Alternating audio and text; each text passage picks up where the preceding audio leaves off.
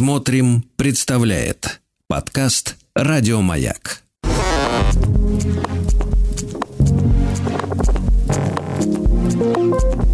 Этот заколдованный мир.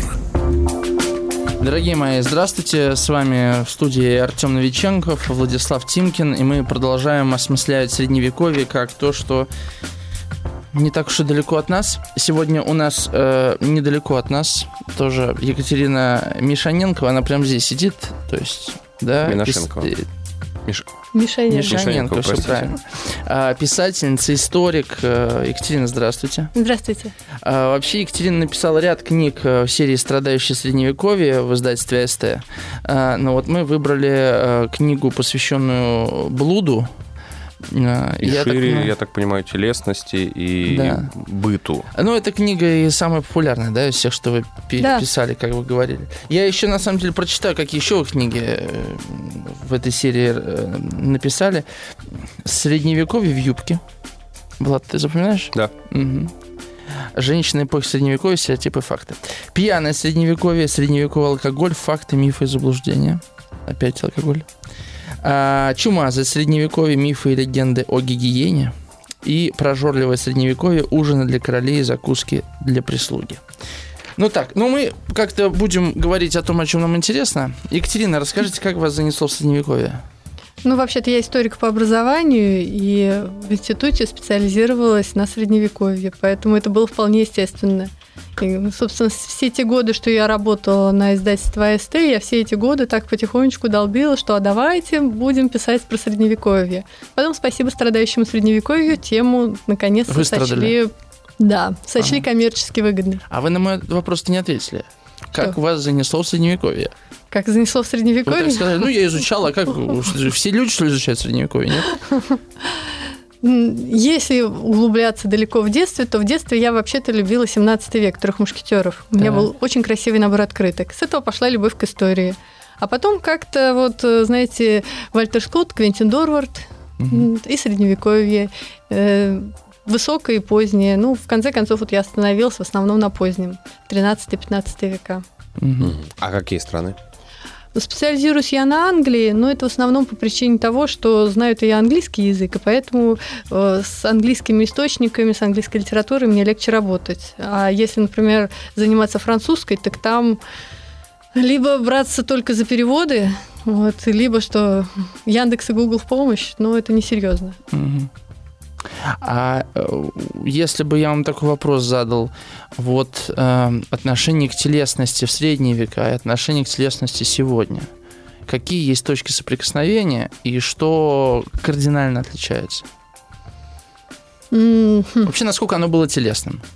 Средневековье очень телесным. Вообще, средневековье во многом было зациклено на сексе. Э, вот это вот э, пляски вокруг девственности средневековые, они этого никогда не было в прежние времена, то есть там в древности, в эпоху античности.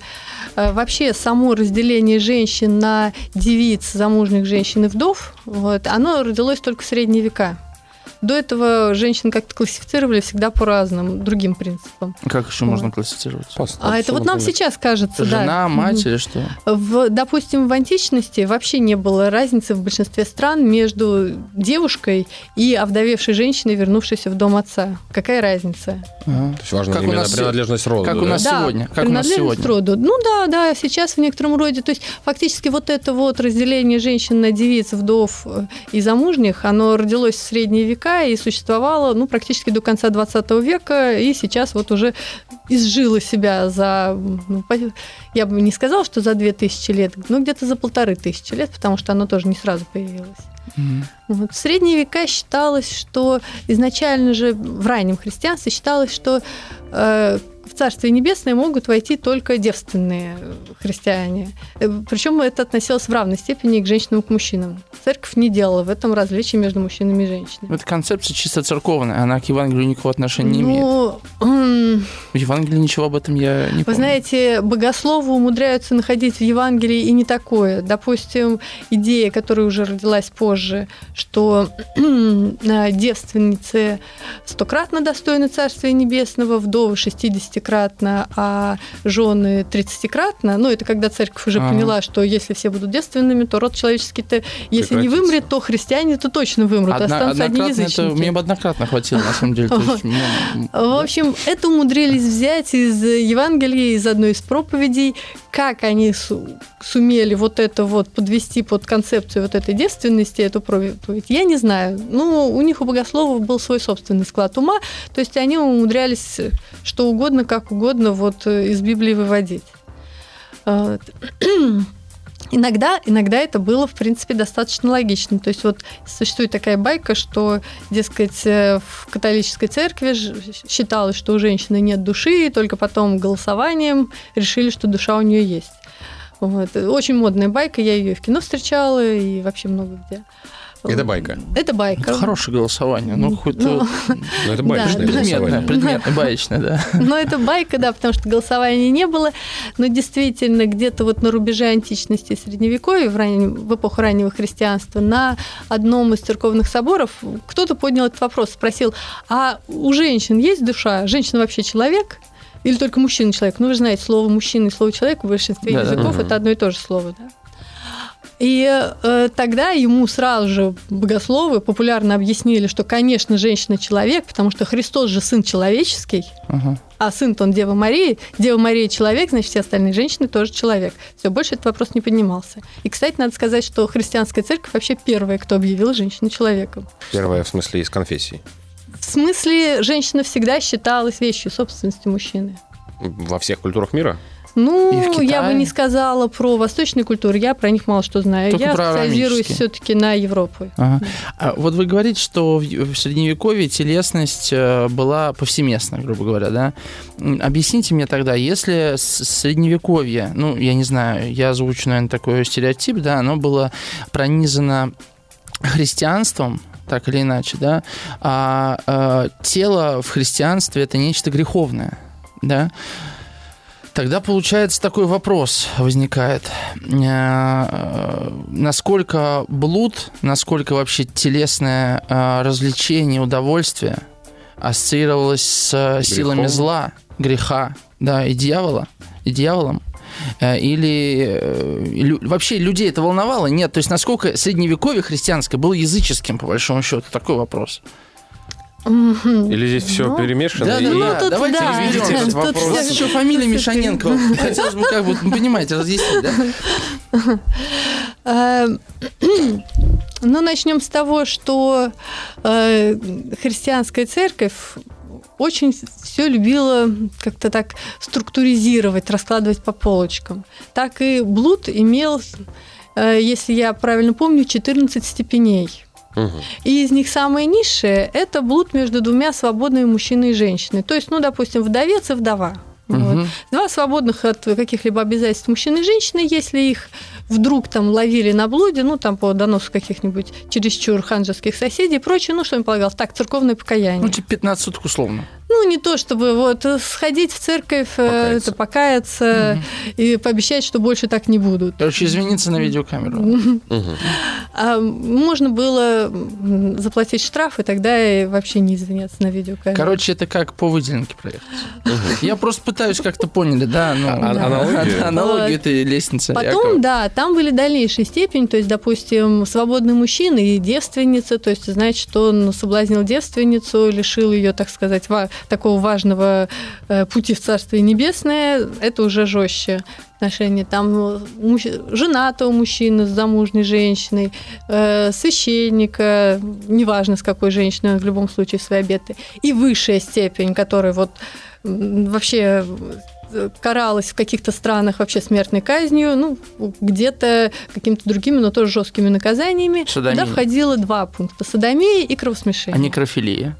Знаете, Чуть они как-то, они как-то, они как-то до такого не доходили, Ага. не было в церковных законах такого. Там рассматривались все-таки взаимоотношения между мужчины и женщины живыми. А педофилия там есть? Была? Вот просто интересно, вообще концепция педофилии существовала в средние века? Концепция педофилии существовала, но ее не было в законах о блуде, она рассматривалась э, светскими властями. Мгм. Вот, то есть, э, когда э, в Но там же раньше же выходили замуж девушки. Разумеется, да, но существовал все-таки определенный церковью брачный возраст не, не младше 12 лет, и когда э, было, допустим, там насилие в отношении девушки, если ей было меньше 12 лет, то это было отягчающим обстоятельством. Не сразу, естественно, но такие вещи в законах появлялись постепенно, и опять же мы не знаем, как, как это было в законах, которые были еще не писаны. Можете немножко Мгм. вот э, в отношении этих 14... Вот э, в 15. отношении отношения государства к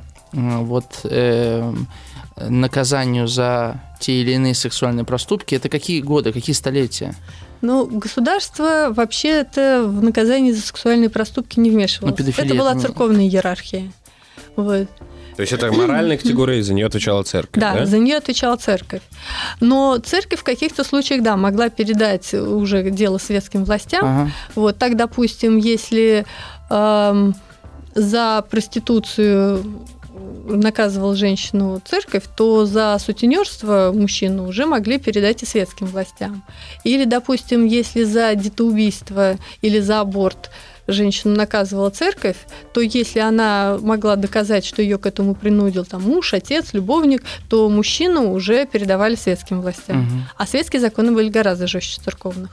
Вот, то есть э, в церкви такого понятия, как смертная казнь, вообще фактически не существовало. Ну, Это они же с осуществляли- душой как-то вот, больше это имели осуществ- дело. Ну, А инквизиция не этим занималась? инквизиция это вообще... Вообще, что такое инквизиция? Это расследование. Вот, вообще само слово Да, переводится, да. инквизиция.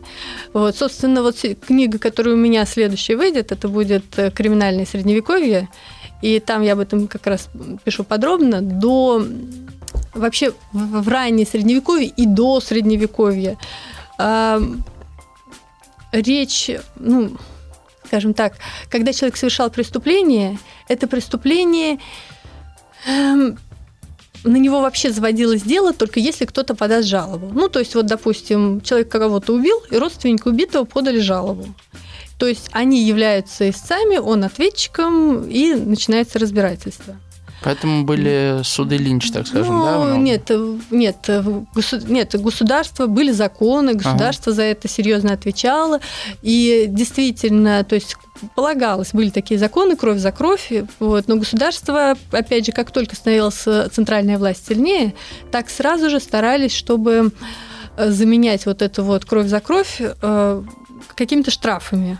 Ну, тоже там Ну, понятно. да, ну потому что за кровь там, допустим, какого-нибудь э, графа полагалось либо тоже графа, либо там штук Ну да. 50 простолюдинов. Экономически Это к- просто невыгодно. Да, да.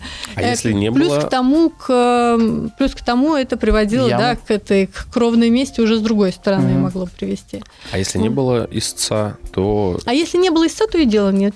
Мгм. Да. А вы сами как считаете вообще, ну как вот такое, мне кажется, это как-то здраво звучит. То есть если пострадавшие не жалуются, то есть всех все устраивает, то зачем вообще То дело есть, заводить?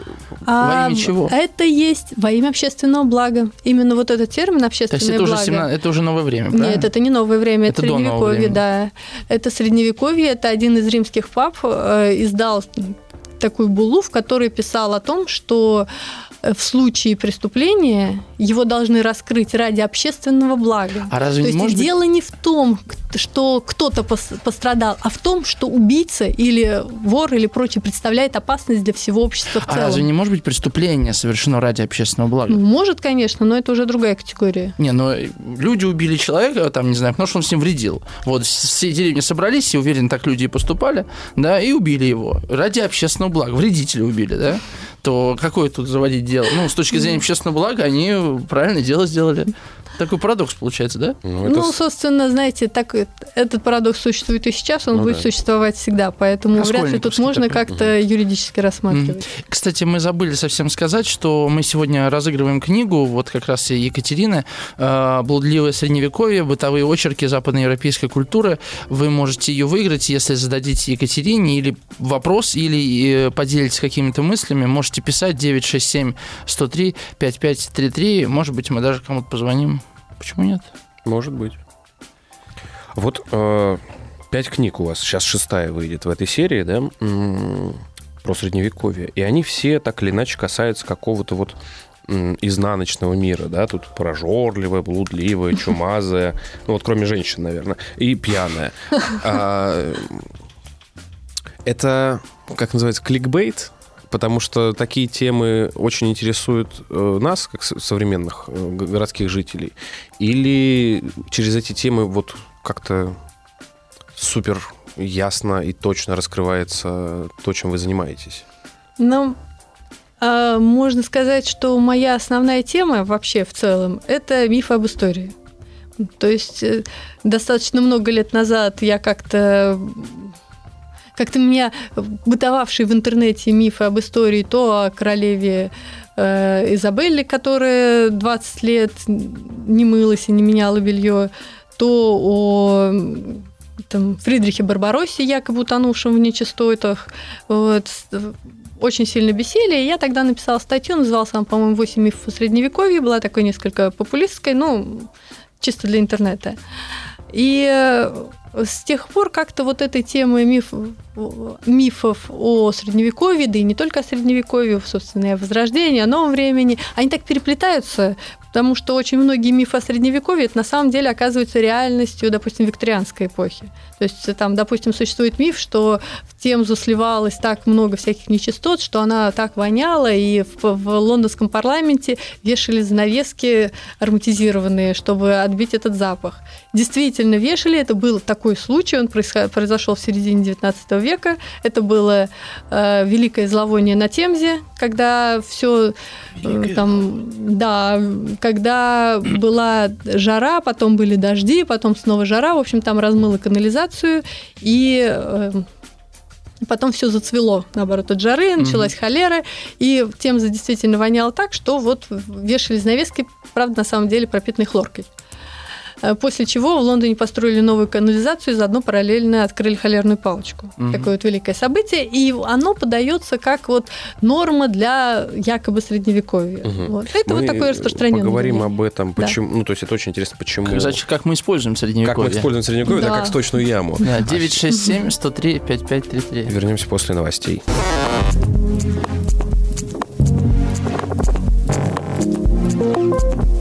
Этот заколдованный мир.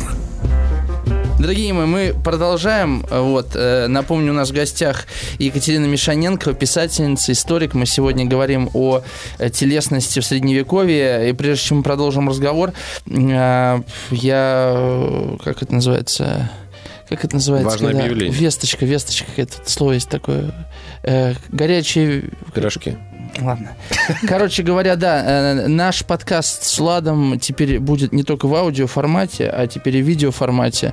Э, Так что можете нас смотреть на медиаплатформе «Смотрим». Вот с этой недели.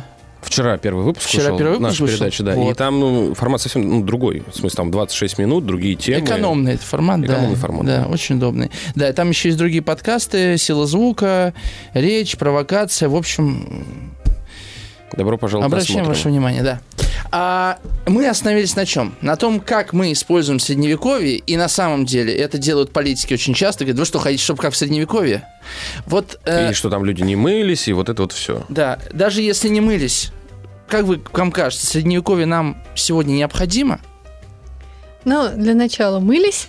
Вот. А что касается того, насколько необходимо и насколько его используют, то это же началось не сейчас. Это Ага. началось фактически сразу после Средневековья. Уже ну, точнее, эпоху. можно сказать, оно еще не успело закончиться, потому что Ренессанс же пришел в разные страны в разное время. Мгм.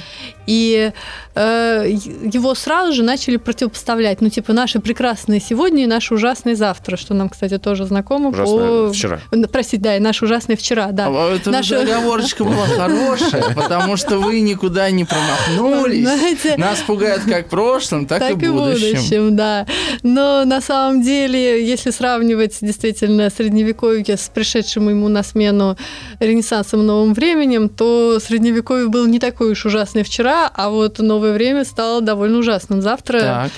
А, И в частности, допустим, все вот эти вот вещи, как, эм, ну вот, как охота на ведьм, как эм, э, вот эти, знаете, про сексуальную тему, так, рубашки с отверстием э, для исполнения супружеских отношений, вот, как преследование матерей-одиночек за за то, что они родили детей вне брака. Это все, Это новое все время. радости нового времени, да. В средние века э, к сексу относились гораздо спокойнее, к незаконно рожденным детям вообще достаточно пофигистски. Если посмотреть по церковным книгам, так, э, ну, в общем, нередко свадьбы и крестины были в один и тот же день. А, а правильно я вас понимаю, что а, новое время, оно как будто бы пронизано стыдом, стыдом вот за, э, за всю эту Как телесную будто сами тему. себя вдруг увидели Да. и попытались от, отпрыгнуть так, от э, этого. Так реформация же. Пришла реформация, пришли жесткие пуританские законы, пришли, пришла очень жесткая вот эта протестантская мораль. Там же Ну, не только 16 за- век, то есть, да, Ну, средневековье не отошло. 16, ну, с, скажем, с середины 16 века это все стало активно развиваться, и пик, пика достигла в 17 Мгм. веке. Э, Так же, как вот, собственно, и даже вот охота на ведьм, ее, ну, она такой маркер, можно сказать. Вот. Но ведь не только к сексу было такое отношение. Под запретом же началось, стали там театр, музыка, танцы, вот вообще все чрезмерно проявление доставляющее человеческого, да? радость. Да. Как в «Игре Э, престолов», причём- когда там пришел воробейшество во главу и все начал каленым железом А, выжигать. было такое. Причем причем у католической церкви пошли те же самые проблемы, то есть там тоже точно так же стали закручивать гайки. Вот. Хотя протестанты закрутили их сильнее. Вот самые вот эти вот ярые проявления. И даже пояс верности, хотя он вообще выдумка, э, да, они лежат в некоторых музеях, и написано, 16, допустим, 16 век, но э, все, которые проверяли, все, которые атрибутировали, все оказались подделками 19 века. Вот. Но в 16 веке один такой случай был. Один чокнутый купец э, Ревнивец. Да, ревнивый. Уезжая, действительно надел на свою жену какую-то такую конструкцию. Ну, бедная женщина, естественно, умерла от заражения крови, а его казнили, когда вернулся. Мгм. И Съездил, закупился. Да-да-да. а вот это интересно, да, что даже подделки там, в 19 веке атрибутируют к, ну, как бы отсылают к средневековью. Ну, а для они- чего это, как вам кажется, делалось? Чтобы Э, детям в объяснять... 19 веке, в 19 веке обожали средневековую клубничку, так сказать. Мгм. То есть все вот эти вот, да, по- пояса верности, право первой ночи, э, вот эти вот проверки на девственность и так далее, вот в средние, вот которые, которые якобы существовали в средние века, вот эта тема как раз стала очень популярной в 19 веке, тогда очень любили это смаковать, ну особенно викторианская Это эпоха, викторианская опять Англия, же, да? да, Это из-за пуританства. ну, не только викторианская Англия. Эпоха викторианская, она как-то на всех повлияла. Вот. Какой-то период, например, Америка была еще гораздо более ханжеской, Да-да. чем Англия. Это обостренное Вот. пуританство, как бы обратная сторона ее. Его. Да, ну, тут, тут уже пошли какие-то определенные светские. То есть обостренное пуританство это все-таки 17 век. Мгм. Вот, потом пошло какое-то послабление в 18-м, и в 19-м снова началось закручивание гаек. Ну, это достаточно обычное явление после того, как после крупных каких-то войн, катаклизмов и, э, и расцвета в связи с этим, там, разврата и э, ну, других грехов, других пороков, начинается, маятник качается в обратную сторону, да, начинается ужесточение, которое тоже доходит до абсурда. А сейчас мы в какой точке, по-вашему, находимся? Ну, знаете, я, я не политолог. В жизни Не, были- мы не Нет, про политику, скорее про мир в Ваше целом. чувство времени, о чем говорит? Мы сейчас в какой точке маятника? Или он уже начал по-другому шататься, может быть?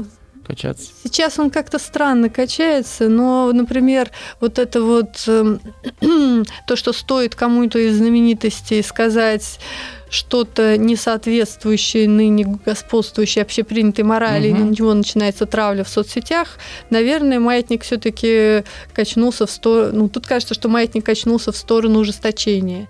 С другой стороны, популярность возросшая каких-либо произведений, в которых э, секс, кровища и э, вообще просто ко- который читать так, э, знаете, по страницам в 50 огромном оттенков серого вы количестве. имеете в виду, да? Типа того? В данном случае я имею в виду скорее э, «Игру престолов», и 50 Ага. оттенков серого – это вообще забавный случай. Эта девушка писала э, пародию, а потом поняла, На что ее можно выгодно продать. Да. Это, знаете, Оно как опять будто же, это, виртуальное. это, это, для домохоз... это для домохозяек, для людей, которые, так сказать, не знали, Ага. что это существует. И тут, опа, им открыли целый Фан- мир. Фантазия, да, такая? Да, оказывается, оказывается, в мире существует БДСМ. Они же не знали там что про маркиза де Сада, да, вот про те же самые развлечения вот 19 века, когда БДСМчик-то Даже был про, очень анти- э, популярен. про античность. Ну, да. я уж так далеко не забираюсь, Ага. античность, вот. Но Мне кажется, что античность для многих даже ближе, чем Маркиз де Сада. Вам так не кажется? Вы в, много каком, в знаете? каком плане? Ну, Маркиза де Сада практически никто не читает. Да, античные авторы, они попадают... Ну, а его нет, например, в университетских программах практически нигде, да? Ну, А- да, античность, она где-то витает. А Есть какой-то ореол, да, а- ореол есть, такой. Есть, но, собственно, что из античности, из вот такого остренького, да, изучают, ну, разве Ну, что согласен, согласен. Апулея. Вот. А так в основном все-таки античность изучают тоже достаточно однобоко, ее, так сказать, да. высокую сторону. Вот. Хотя, конечно, опять же, к античности сводят всякие глупости на тему того, что там, ну там, допустим, в легенде о святом Валентине, что, дескать, ему, дескать, он венчал, прости господи, тех э, римских легионеров между собой.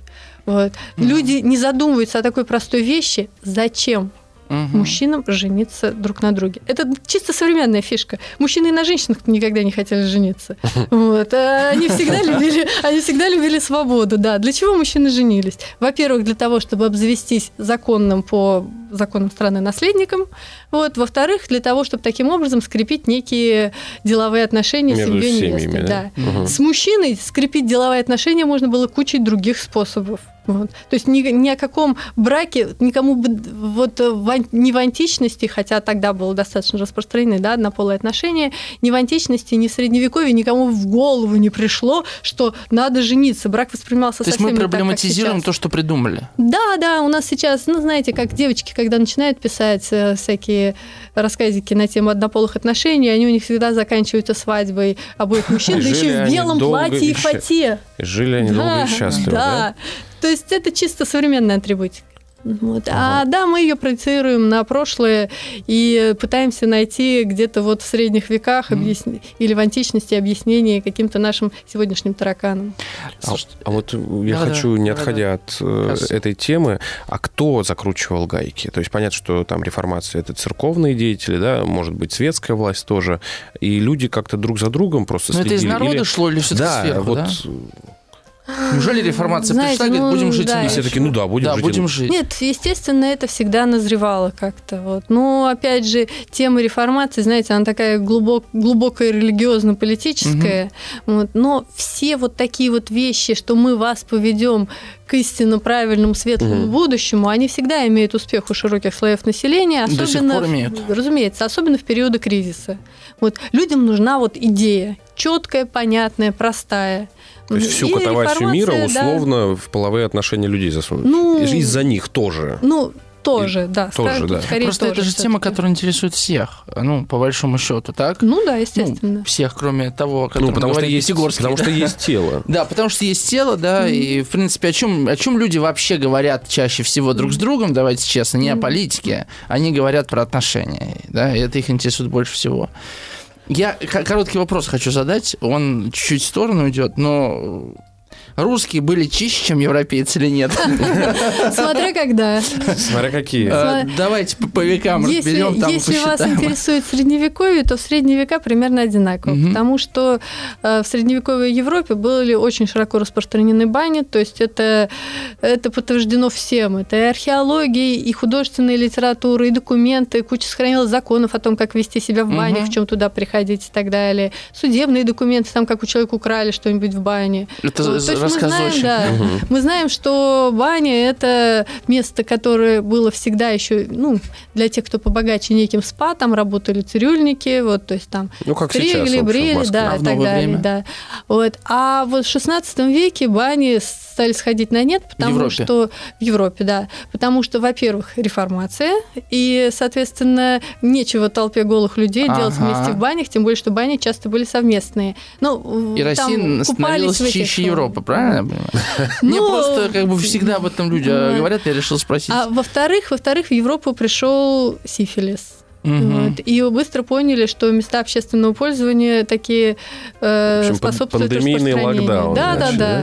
Мы Вот, сейчас... и бани стали закрываться. Мы сейчас на другой локдаун Вот. идем, минутный, Мгм. рекламный. И вернемся. вернемся.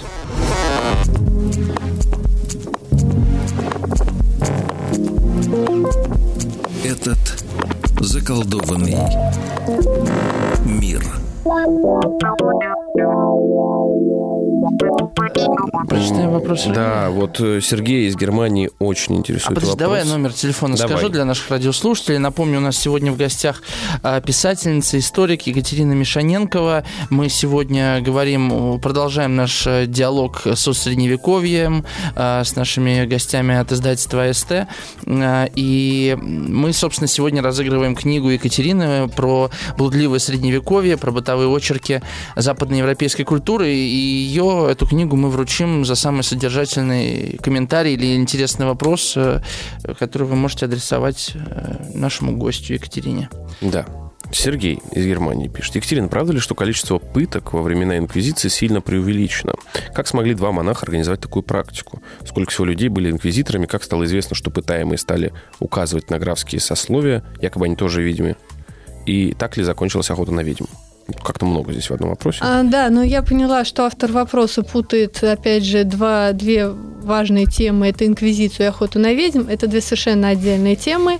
Те два монаха, я понимаю, что это те, с которых началась охота на ведьм. Это конец 15 века, молот ведьмы и все такое. Это Германия? Вот, да. Мгм. А э, инквизиция была организована гораздо раньше, в 13 веке, и была она организована как э,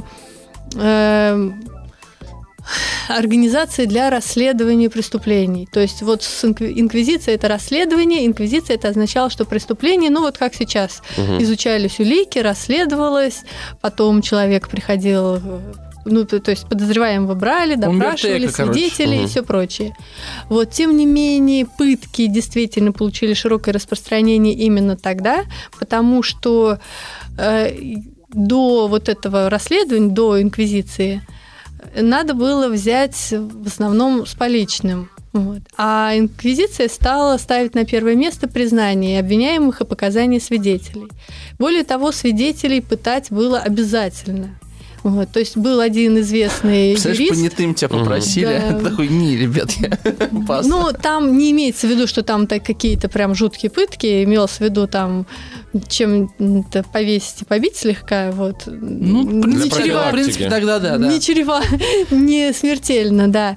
Но один известный юрист, например, средневековый, писал, да, что когда он был судьей, ему он вообще был противник пыток, считал, что под пытками люди на- наговорят что угодно, но ему приходилось пытать свидетелей, потому что если он этого не сделает, то его на суде спросят, а почему это вы свидетелей не пытали, они у вас, небось, что-то скрывают. Что это такое у вас? Свидетели не пытали? Да. Вы что тут устроили? Поэтому вот, э, поэтому да, всегда у всего была обратная сторона. То есть, когда э, Божий суд заменили на инквизицию и нормальное расследование, пришла зато вот такая вот проблема, как пытки. Вот А что, что они касается исследовали? Ну, то есть, какие преступления церковь Расследовали. интересовали? Расследовали, да. Ну, церковь в основном занималась преступлениями, ну, во-первых, связанными с сексуальной сферой, вот. Во-вторых, против церкви всякая хула на Бога, еретическая. Основное направление инквизиции это вообще была, ну, когда она была уже создана как организация, как Святейшая Инквизиция. Вот, это была ересь. инквизиция вообще ведьмами и Мгм. всякой такой ерундой не особо интересовалась. То есть Это скорее было на местном уровне, но только вот если на местном уровне начинались какие-то проблемы, то церковь могла прислать своего инквизитора, и тот чаще всего разбирался и вправлял мозги местным, чтобы они фигней не занимались и не искали тут каких-то какое-то колдовство глупое. То есть охота на ведьм началась после вот публикации книги Инститориса, да? Ну, практически не сразу. Вот это было скорее таким теоретическим звали? Да, Я, обоснованием. я, не, не ошибаюсь, там Папа середине Римский 16 что-то века началось восьмой, активно. что ли? в середине как-то. 16 века Ага. началось активно, пик пришелся на 17 век, причем основной пик был в протестантских странах. И, допустим, в Германии и в некоторых скандинавских странах, и в Шотландии была очень, очень серьезная охота на ведьм. Просто, да, действительно, э, тысячи людей на этом погибли. В Америке было обострение с салемскими ведьмами. То, например, в Англии это были единичные совершенно случаи. Францию, э, Италию, Испанию они тоже затронули очень Ну, мало. Германия в первую очередь, Вот, да? да. И вот- То есть охота, на, естественно, ведьм жгли везде. Но Я знаю, что в Швеции просто еще это где-то, было. да, в основном все зависело от короля. Допустим, в ту же Англию это пришло, когда пришли к власти Стюарты, король Яков Стюарт, он был один из страстных охотников Да. на ведьм, да. В Любил Швеции, поохотиться. да, в. Швеции тоже, в Швеции тоже обострение было, когда у них к власти пришел фанатичный король, веривший вот в это все колдовство, и это, да, это инициировал сверху. Верят в колдовство он, а сжигают их. Да, а, а можете, э, вот вы понимаете, как создаются такие мифы? А, Я вот читал книгу Монтегю Саммерса эм, про колдовство а, в, э, и про прогонение на ведьм. Это вот автор, э, британец, он там, ну, умер в 20-е годы 20 века уже, да, и там он говорит такую мысль, что э, последние 200 лет мы всячески, ну, мы рационализировались, и мы говорим, ведьм не существовало.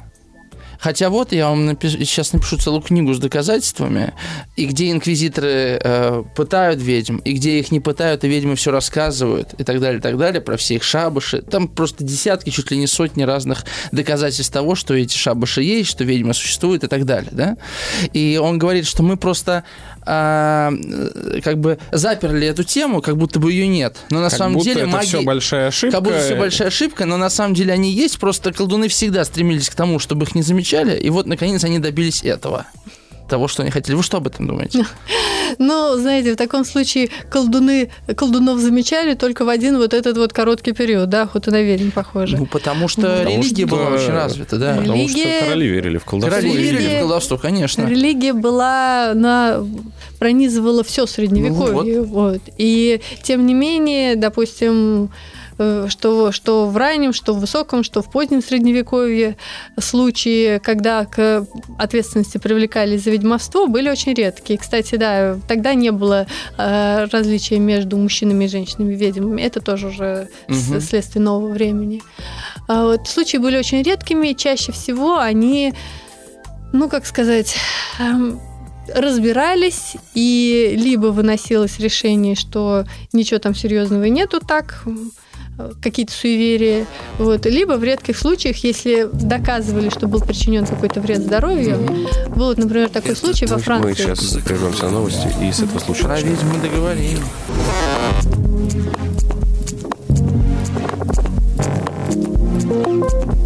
Этот заколдованный мир. Дорогие мои, мы возра- возвращаемся. Возвращаемся в средние века вместе с Екатериной Мишаненковой, я Артем Новиченко, Владислав Тимкин. А, Напомню, что наш сегодняшний гость писательница, историк, автор книг а, о средних веках. И сегодня мы как-то мнемся вокруг, наверное, двух даже книг, да, вот про чумазы, средневековье, и блуд- блудливое средневековье. И последнюю книгу мы сегодня разыгрываем. За лучший вопрос, комментарий пишите 967 103 5533. И мы остановились на Франции, на истории. Да, мы остановились на такой истории. Произошла она во Франции в XIV веке. Одна барышня была влюблена в молодого человека. Ну, этот молодой человек ею попользовался, бросил ее и э, обручился с другой девушкой побогаче. Но брошенная девушка все никак не могла с этим смириться, и тогда она пошла к одной пожилой женщине, известной как э, ведьма, Ага. э, и попросила у той помощи.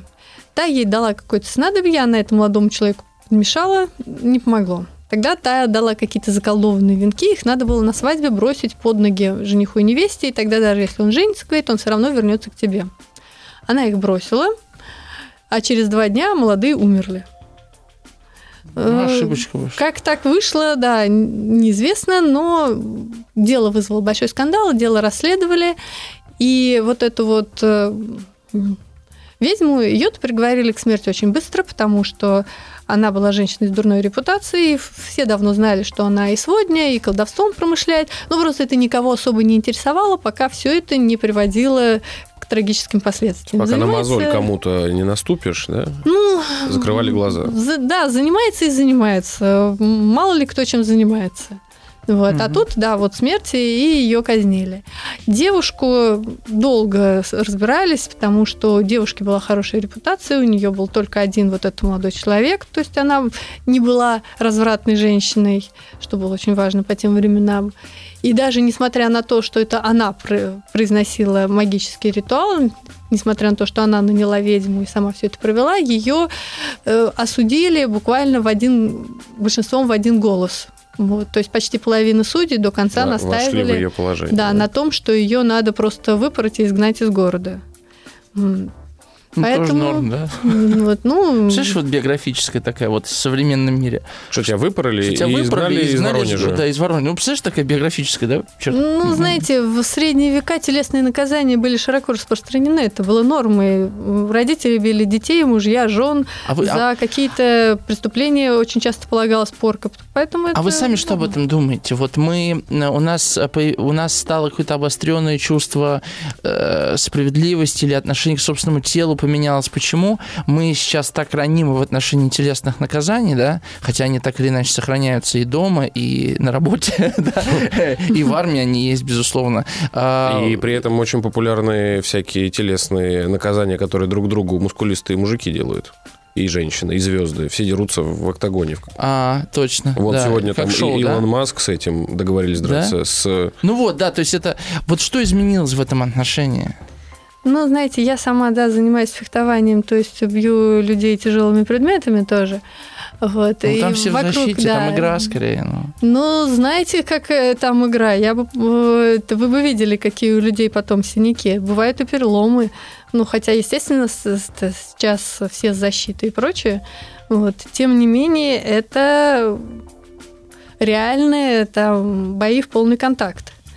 Вот.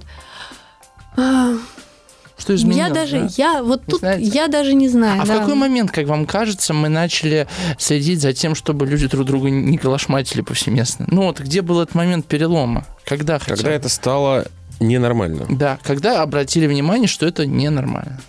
А оно очень постепенно становилось. Вы знаете, в- как, как в школах отменялись телесные наказания? В каких-то странах их отменили в начале 20 века, а вот, например, в Англии э, всего несколько лет назад. Лет, не Несколько помню, лет назад. лет 12 назад, по-моему, в частных школах у них отменили телесные вообще наказания. Всё Там больше и больше вопросов. Вопросов, надо, надо что-то с этим делать было. Мгм. Вот. А, Поэтому это просто, да, это эволюция, некая эволюция нравов и взглядов. Про эволюцию, да, скажешь? Про эволюцию? Да, про эволюцию Да, что наш формата. подкаст эволюционировал, и теперь мы эм, выходим в видеоформате на медиаплатформе «Смотрим», и там вот на сайте там вы можете найти нас, наших коллег, э, передача «Речь», «Сила звука», «Провокация», и там можно смотреть, э, не только нас слушать, но и смотреть. Мгм. Вот нам Марина из э, Северной Осетии прислала вопрос. Добрый вечер. Екатерина, попробуйте взглянуть на современность глазами средневекового человека. Вы уже настраиваетесь? Мгм. Мгм.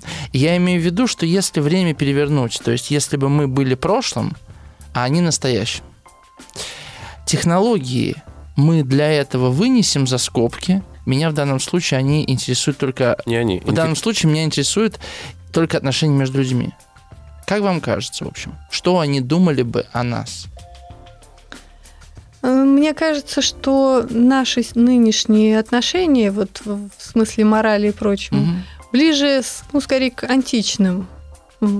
То есть э, вот этот вот э, эм, толерантное отношение к э, сексуальным меньшинствам, вот, э, всюду педалируемая тема, опять же, сексуальности, очень важная тема внешности и тела.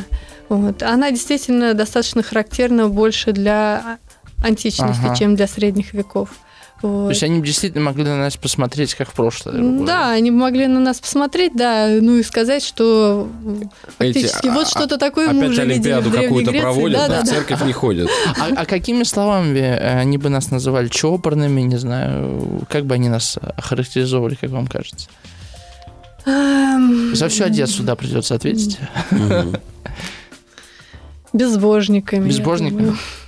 Да. А вы в храм ходите? Э, Давайте не будем эту тему Хорошо, не касаться. будем. Просто я думаю, сколько тут у нас студий безбожников сейчас находится. А сколько таких студий сейчас? Безбожных студий? Да. В студию Нет, всяких ходите, в храм нет, да? Такой у меня вопрос. Э, Продолжая тему конца прошлого часа, вообще ересь, что такое? Я имею в виду, ну, если мы возьмем какую-нибудь деревню, не знаю, английскую, средние века, там приход есть, церковь, а кого там за ересь ловить? Ну, что, что такое ересь? Они неправильно толкуют Библию, они верят во что-то другое, они грешат. Неправильное толкование Библии, отрицание роли церкви, э, отри- отрицание значимости церкви как посредника между человеком и Богом. Мне кажется, это к пастору вопрос. Отрицание Как каких-то с населением? Отрицание в- каких-то церковных ритуалов, ну, собственно, к священникам, э, в приходе которого развивались еретические учения, всегда были большие вопросы у руководства церковного. Потому что действительно это он ответственен за паству. То есть он первым должен это выявлять, он первым должен наставлять их на путь истинный, и он же первым должен, соответственно, вызывать э, высшие инстанции, если это не получается. Какая стрессовая работа вообще-то. У священника? Разумеется. У вас есть деревня целая. Сколько там деревни человек может быть? По-разному. Могло быть и Сотни, 30, да. могло быть несколько сотен. Ну, 100 человек у тебя, Мгм. да? И там кто-то куда-то на ярмарку съездил, привез, услышал распространил, что-то купил, рассказал. Тебе это как надо на корню, как-то обращаться к пастве, какими-то инструментами, а какими инструментами, кроме там проповедей и там, не знаю, личной беседы? Что, Ну, то это есть- директор Ну, школы. Это, соци... это и директор школы, и вообще соци- и социальная служба. А, Ну, вы знаете, допустим, человека в крайнем случае, если он ни на что не поддается, можно всегда было отлучить от церкви. Отлучение могло быть и местное. Мгм. То есть не на высшем уровне, а вот на местном. То есть это как форма изгнания опять. Это не совсем изгнание. Это человек лишался всех гражданских прав. И что то он есть- делал дальше? Ну, а как он будет мог? дальше жить? А как он будет работать? Ну, ему можно не заплатить и выгнать, потому что никакие договоры с ним не имеют силы. М, А Он не может вступить в убить, брак, то потому что- это тоже не считается. Нет, как если убить, преследование. это все равно будет. А. Это только если его э, объявили вне закона, вот, и тогда за ним могли, да, уже охотники за головами охотиться, если за него награда, или просто убить. Э, Ну, такие случаи тоже бывали в юридической практике, когда люди боясь наказания, но это уже не, не по церковным законам, обычно по светским, пускались в бега, их объявляли вне закона, Мгм. вот, и тогда их действительно можно было убить без последствий. А, вот. а человека, отлученного от церкви, то есть, э, ну, да, если у него родится ребенок, и он не может его крестить, вот, э, брак его, скорее, во многих случаях тоже мог после этого объявляться Короче, поражение уже в правах такое Абсолютное, вообще. да. Ага. То есть, э, ну, удалить, живи А в отшельником. другую деревню, если перейти? Ну, туда вообще сообщат. Ну, конечно, можно сбежать и удрать куда-нибудь там на другой конец графства или на другой конец страны, и там начать жизнь с чистого листа. Но в средние века тяжело было быть чужаком. Это было очень А городах? важно иметь репутацию. В городах тоже, Тоже, хотя, да? естественно, там более краткосрочная репутация была. Ага. Вот, потому что, допустим, если человек совершил преступление какое-то, пусть даже мелкое правонарушение, его в первую очередь рассматривали, какая у него репутация. Мгм. Если она у него хорошая, то ему были, было послабление. Если плохая, то по полной строгости закона. Вы описываете этот институт репутации, в первую очередь, опираясь на опыт Англии, или вы говорите в целом про Европу сейчас? Вообще, репутация это в целом про Европу. Мгм. Это было везде распространено, потому что в средневековье коммуникации достаточно сложные, паспортов фактически нету. Вот, то есть все, что у человека есть, это в первую очередь его репутация. И она была, да, крайне важна. Угу. Сейчас такая мне мысль шальная пришла, что... Шальная? Шальная. Как императрица? Ну, практически. Так. А, У нас же говорят, что институт репутации разруша... разрушился почти за 20 век, да, и не связано ли это с гиперурбанизацией?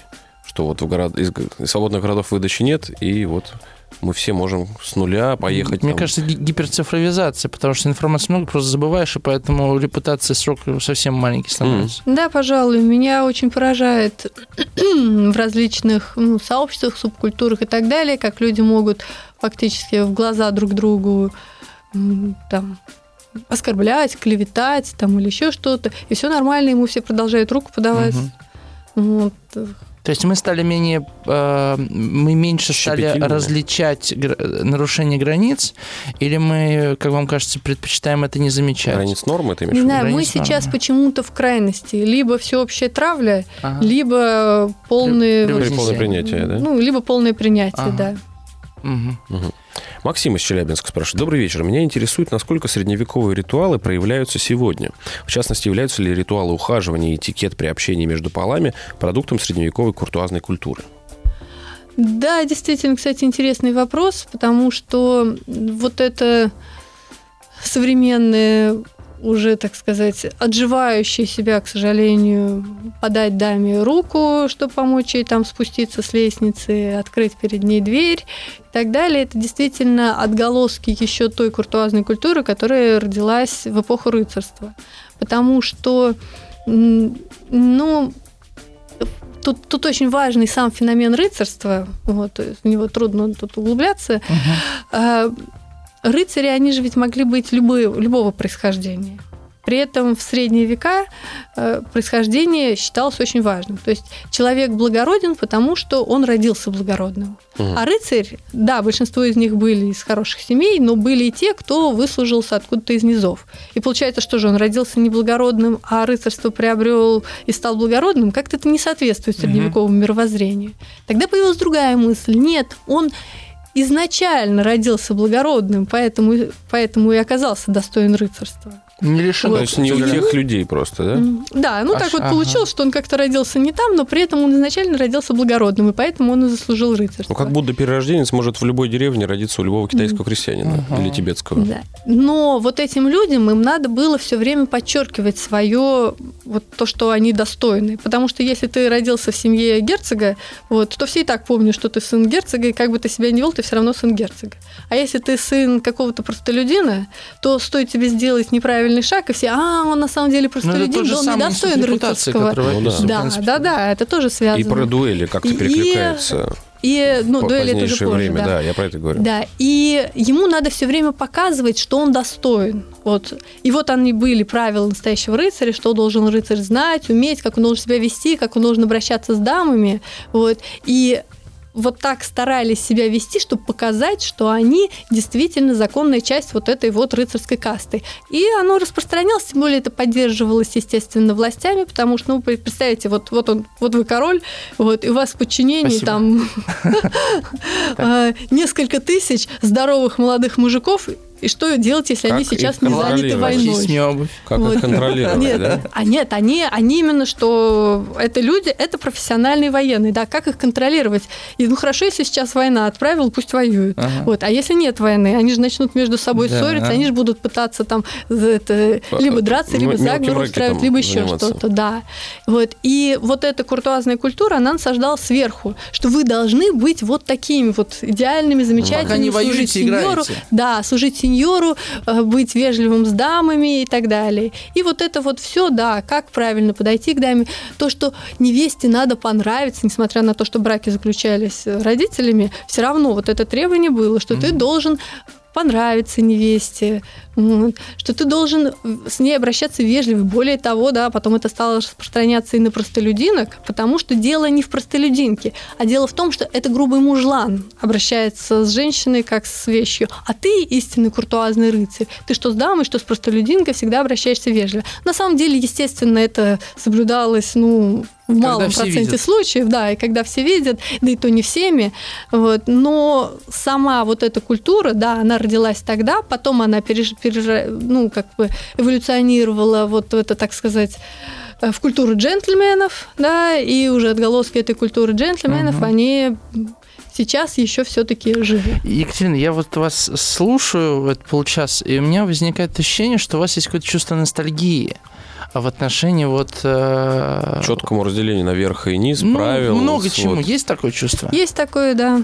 А оно с детства у вас или сейчас, я имею в виду, не, не про вас вопрос, а про время, в котором мы находимся? Это вот про э, вторую, Это... третью декаду 21 века или рождает вот весь модерн, ту ностальгию, о которой мы говорим? Ну, трудно сказать. Мне кажется, что просто действительно постепенно какие-то границы размываются, правила превращаются в как бы, пожелания, а потом и вообще ничего не обязательно соблюдать, да, зато рождаются новые, очень странные для, допустим, моего понимания ага. правила. Вот. И, возможно, действительно, когда изучаешь историю, начинаешь несколько грустить по тем временам, когда все было гораздо четче разложено по полочкам, и вот как ты родился, и эти правила такие и до твоей смерти. И тогда вопрос. А вы бы согласились жить в другое время? С их медициной? Да ни за что. Это единственное, что вас остановило? Думаю, что да. Только медицина? Да. То есть... Я думаю, что социально человек ну, достаточно конформистского склада мог бы ужиться практически в любое время. Э, естественно, я не имею в виду моменты обострения. Ну, тут, знаете, что Вторая мировая война, что 30-летняя война, что завоевательные походы Александра угу. Македонского, разница вот невелика. Вот. Но да, в наше время очень сильно эволюционировала медицина.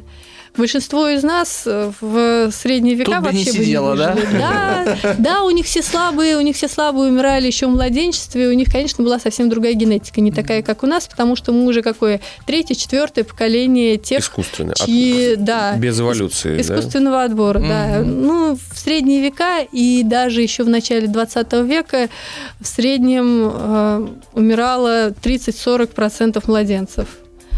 Вот. Сейчас Слава богу, да, их почти таких таковых почти угу. нету, но оборотная сторона накапливается ну, генетические ну, заболевания, накапливается слабость. Мы сейчас уйдем на э, новости. новости. Напомню, у нас в гостях Екатерина Мишаненкова, писательница, историк. Мы говорим о, о теле человека э, в, внутри большого тела средневековья. Пишите ваши вопросы 967 103 5533.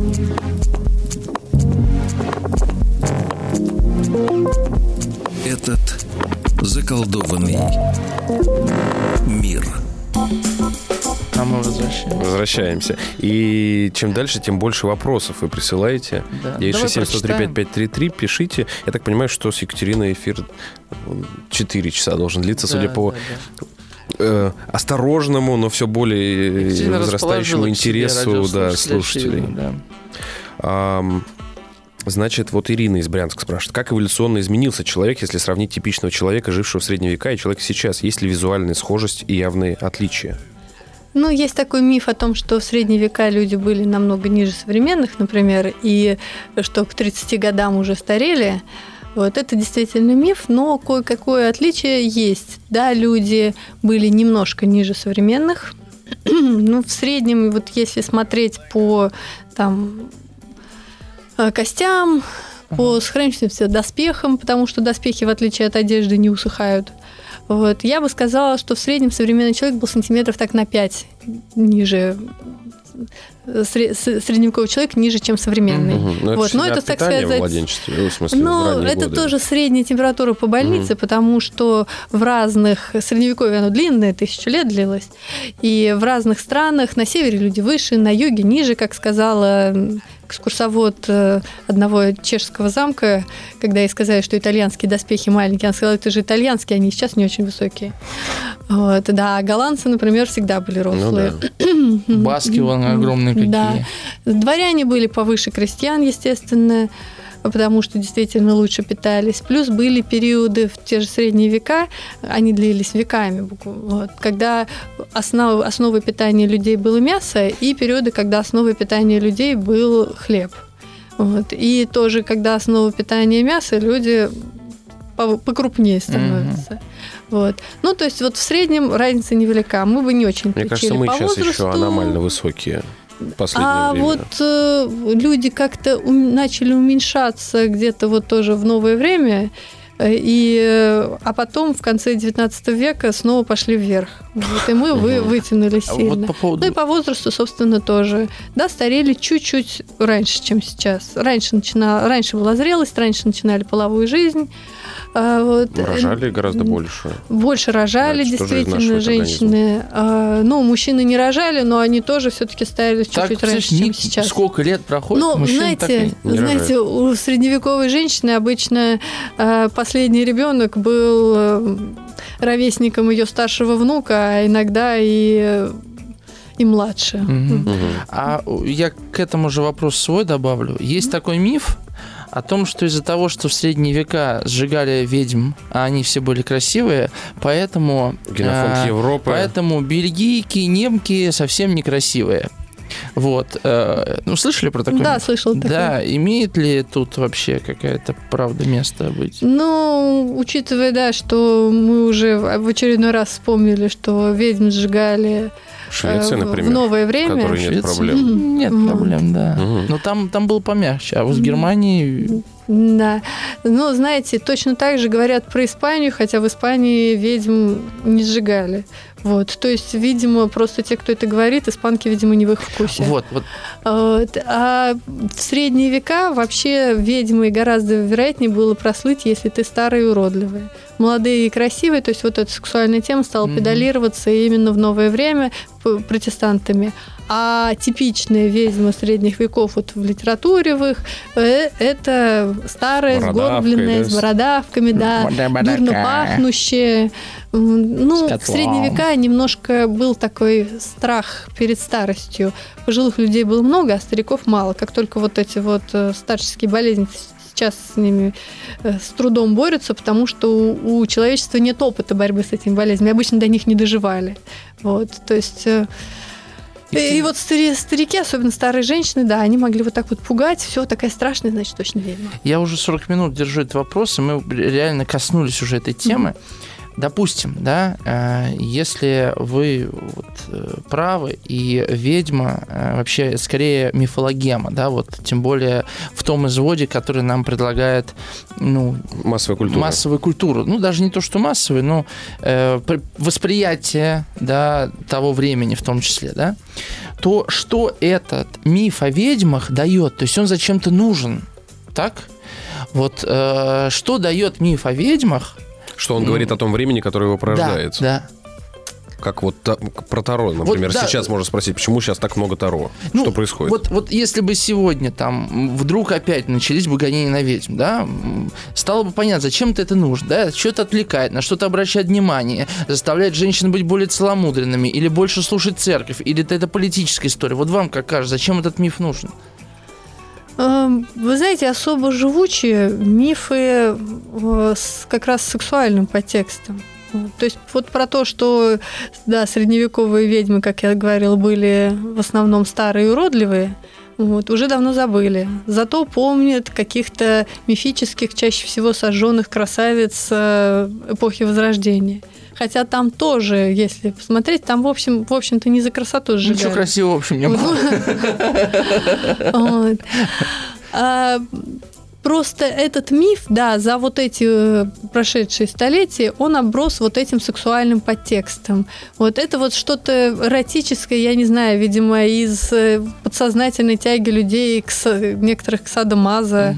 А, Так же, как э, мифы вот о, о всяких там пытках вот этих же красавиц в застенках Инквизиции. Мгм. Все время же картины-то как рисуют, да, стоит полуобнаженная красавица, там колесо, рядом дыбы, вот, и куча монахов в серых одеяниях. И эти Вот, На самом продают деле, на да, да, да, да? эти картины потом продают. Между прочим, например, в средние века этими э, казнь- пытками, а часто и казнями женщин занимались женщины, как раз для того, чтобы не позорить их вот в голом виде перед людьми. Да- Даже сжигание, почему сжигание было женской казнью?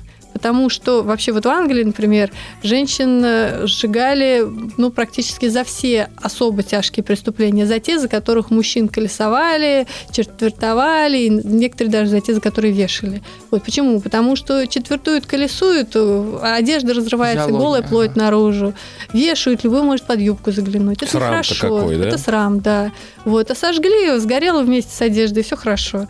Вот. э, Казнить можно, позорить нельзя. Поэтому все вот Это это, да. Это очень Это хорошо, хорошо. да. Поэтому Казнить все вот это, позорить. Поэтому все вот это, это продукт действительно вот этой вот эм, ну вот так же как, да, так же как мифы там про, они может быть менее популярные, но тоже живучие, да, про пояс верности, про право первой ночи, вот, потому что, да, они сексуальным подтекстом людям Ага. как-то приятно вот э, фантазировать на тему секса и насилия. Мгм. Я что все спрашиваю, я в последнее время очень много про ведьм читаю, как вы поняли, и ведьм еще их не только сжигали, их еще очень часто топили. Ну, во всяком случае, вот в Швеции очень часто это было распространено. такое. Это старая идея о том, что воду светили, и если она не принимает э, святая вода ч- человека, значит, он э, ну, Мгм. виновен. Это еще с А этих... если принимать, то она умирает, понимаешь? Ну Там да. как бы- А это, это еще, Богу. вы знаете, с- это еще с Божьего суда в средние века пошло. Вы знаете, в правлении Вильгельма Руфуса, это одного из английских королей, где-то лет за 10, расскажите, да. да, где-то лет 10 он правил. За время его правления было около 50 божьих судов, а божьи суды в Англии были как раз вот бросали в воду. Мгм. Вот. вот знаете, сколько человек прошли эти суды и были отпущены? Сколько? Все. Что это значит? Все. Ну, Потому Ну, что, прошли. во-первых, в средние века они были не Были- был идиоты. суд, и людей, людей связывали, бросали в воду и к ним привязывали веревку. А, Начинал вытал- тонуть, его вытаскивали, А. откачивали. Мгм. Вот. А, собственно, А, если вот ты как. начал тонуть, то ты, значит, не виновен, Ага. все, тебя вытащили, откачали То есть свободно. не то, что они дураки и такие, ой, ну она утону- утонула. Да, да, да. Вот вплоть до того А, вот дошло, что один из следующих королей уже издал указ, по которому вот эти прошедшие Божий суд, если у них хорошая репутация, их отпускают. Если они до этого были виновны в других преступлениях, то они приговариваются к изгнанию. Потому что уже поняли, что Божий суд проходят все практически. Вот. Ну, там тоже были свои эти, потому что тогда Божий суд был, так сказать, добровольным делом. Если ты согласился на Божий суд, значит, ты уже уверен в своей невиновности. А с ведьмами там, да, это все недобровольно, и поэтому... Давай дочитаем какие-то вопросы, чтобы было честно, да? Вот Да, нас, э, Ирина из Тамбовской области, да. довольно специальный вопрос. А, может, прослушал, но в легенде о Тиле насколько правдиво отображено Средневековье? Я не знаю, Это легенду о про, про Тиле. Уллиншпигеля, я так понимаю, да? Да, А, ну, да. легенда о Тиле, это же тоже уже не средневековье. Это уже середина 19 века, да? Нет, э, нет, Написано. нап- нет, написано это в середине 19 века, а действие там, я не помню, там не 30-летняя или война случаем. Я, я ее так много В лет общем, назад это не читала. Средневековье. Ну, там уже не средневековье, там уже новое время, да. А вот раздел Габ- проходит Вот я загуглил. Габс- Габсбургские Нидерланды. Это а, конец 15 Ну, Там начало 16 16 там да, 16 век, да, ну, значит, не 30-летний еще, да, 16 век. Ну, то есть это уже вот... м, Излет.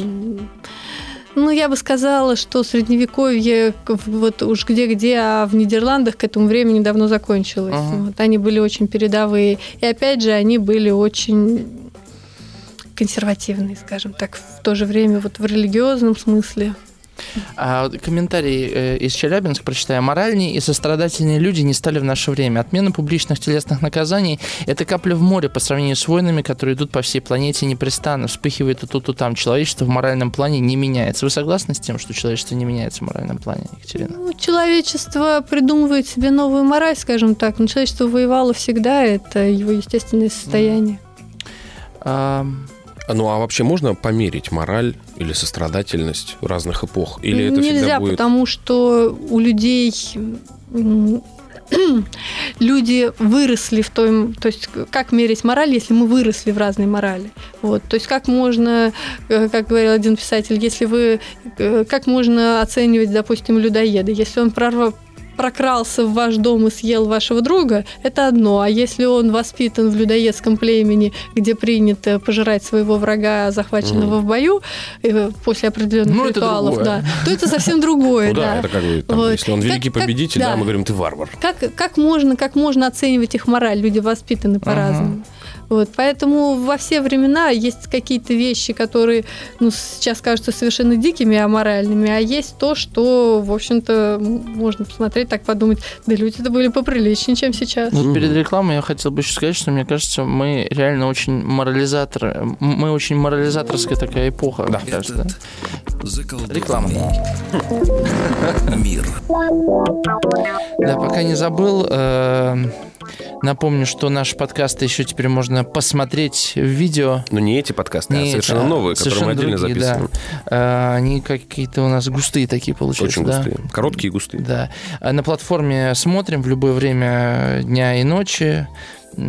Осталось только к снам еще подключиться, чтобы еще, Во сне да, такое полное насилие над восприятием человека, чтобы никогда не отдыхал. Да, и на этой же медиаплатформе можно посмотреть другие э, подкасты, речь, сила звука, э, провокация и так далее. Так что слушайте на маяке, смотрите, насмотрим.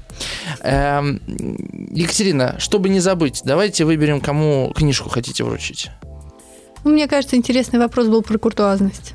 от Максима из Челябинска. Книга «Блудливое средневековье» Екатерины Мишаненковой отправляется Максиму из Челябинска. Максим, с вами свяжется наш редактор и все вам расскажет.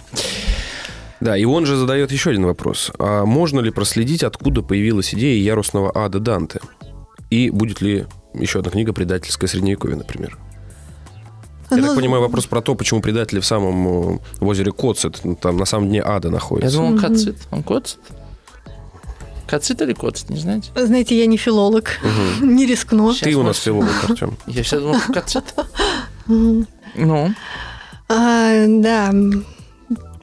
Знаете, вот тут, на, тут мне надо освежать память, потому что Данте я последний раз занималась довольно давно. Вот. А вот тема предательское средневековье очень интересная, потому что я недавно читала две очень интересные книги про государственную измену в Англии, государственную измену во Франции в средние века. Вот. И в частности, действительно, в законах, э, ну вот, например, в английских, да, в принципе, и во всех остальных, э, предательство стояло, так сказать, первым из тягчайших преступлений. Предательство вообще, вот, но оно подразделялось. То есть было, так сказать, предательство короны, это такая высшая ступень, и было просто предательство, потому что там можно было предать своего сеньора, своего хозяина, которому ты, например, в общем, любого человека, которому ты принес некую Присягу. присягу, или дал какие-то обязательства. То есть, допустим, хозяину, который тебя нанял, ты ему тоже там поклялся верно служить, вот, и даже без дворянских Это всегда вот отношения неравных, да, суверена и Да. вассала. И поэтому именно такая, такое жестокое наказание был, обычно было женщинам, убивавших, убивавшим мужей, потому, Потому что что, оно тоже как тоже снизу, воспринималось да? как предательство, да, потому что муж для жены такой некий ее тоже сюзерен. А, мы вот все говорили блуд-блуд, но мне кажется, главный вопрос мы не задали, да, может быть, один из главных. А, Екатерина, скажите, вот тот секс, которым занимались люди в Средневековье, он отличается от того секса, которым сегодня люди занимаются? Учитывая, что церковь постоянно ругалась за, э, за то, что мужья, как они говорили, используют у своих жен Делают что-то не то, в общем. не те... Не по любви? Нет, Нет, не нет, так. нет, Не не так? те- Не так хорошо, пользуются. скажем прямо, не те отверстия, которые предназначены для этого Господом, и на это было а, определенные, это были определенные жесткие правила, потому что брак, э, секс в браке полагался для рождения потомства, и Классический. да, полагался только классический. Э, В некоторых странах, кстати, например, на Руси за э, позу женщины сверху покаяние было жестче, чем за аборт. М, Вот.